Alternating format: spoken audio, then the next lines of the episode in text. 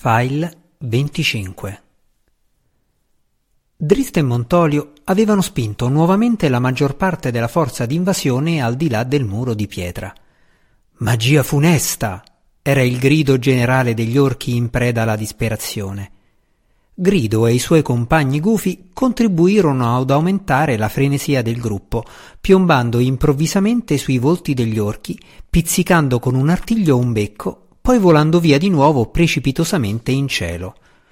Un altro orco ancora scoprì una delle trappole mentre cercava di fuggire. Cadde ululando e strillando e le sue grida non fecero che accrescere il terrore dei suoi compagni. No! gridò incredulo Roddy McGristel. Hai lasciato che due individui sconfiggessero tutte le tue forze. Lo sguardo furioso di Graul si posò sull'uomo corpulento.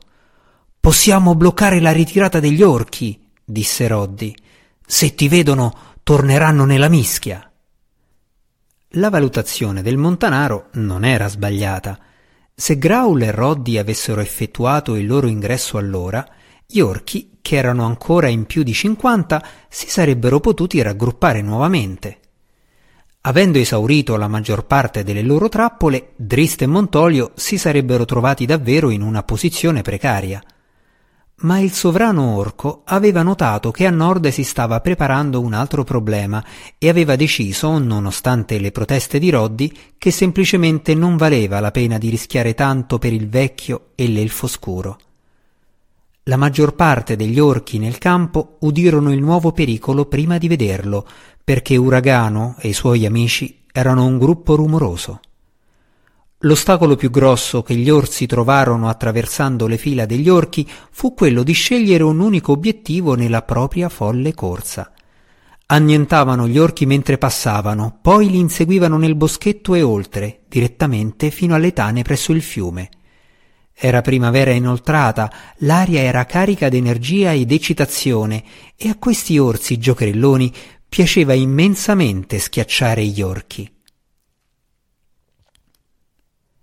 L'intera orda di corpi in fuga sciamò direttamente accanto allo sveltelfo caduto. Quando Tefanis si svegliò, scoprì di essere l'unico rimasto vivo sul campo inondato di sangue.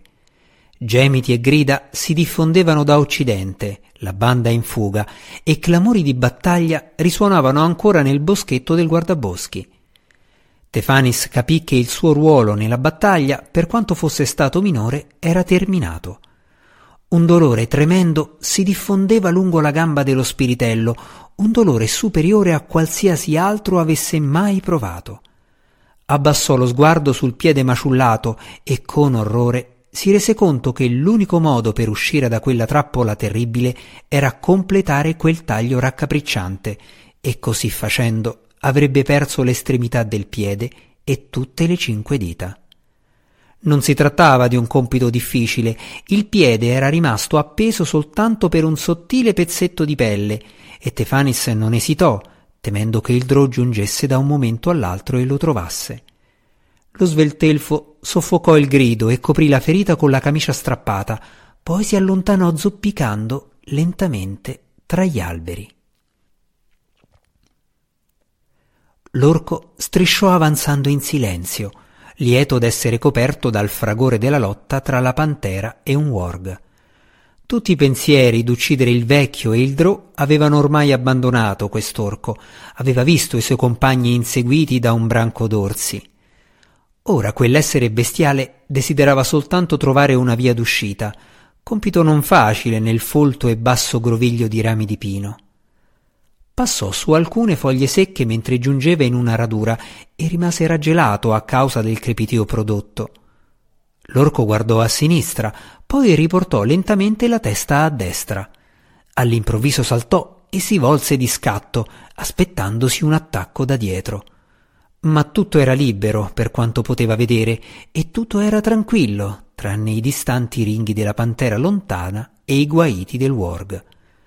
L'orco emise un profondo sospiro di sollievo e cercò di nuovo il sentiero. Si fermò improvvisamente distinto e gettò la testa all'indietro per guardare verso l'alto. Una forma scura era acquattata su un ramo proprio sopra la testa dell'orco e il bagliore argenteo guizzò giù prima che lui potesse iniziare a reagire. La curva della lama della scimitarra si rivelò perfetta per scivolare intorno al mento dell'orco e affondarsi nella gola. L'orco rimase immobile, le braccia allargate, in preda agli spasmi, cercò d'urlare, ma aveva la laringe lacerata in due in tutta la sua lunghezza. La scimitarra venne ritratta in un lampo e l'orco cadde all'indietro tra le braccia della morte. A non molta distanza, un altro orco riuscì finalmente a uscire dalla rete penzolante e liberò con rapidità il suo compagno tagliandola.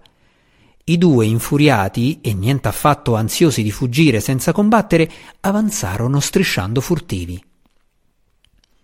Nell'oscurità spiegò il primo mentre attraversavano un gruppo d'alberi e trovavano il passaggio offuscato da un globo impenetrabile. Dentro. Insieme gli orchi sollevarono le lance e tirarono ringhiando selvaggiamente per lo sforzo. Le lance scomparvero nel globo di tenebre proprio nel mezzo, una andò a sbattere contro un oggetto di metallo, ma l'altra colpì qualcosa di più morbido. Le grida di vittoria degli orchi vennero troncate di netto da due vibrazioni d'arco.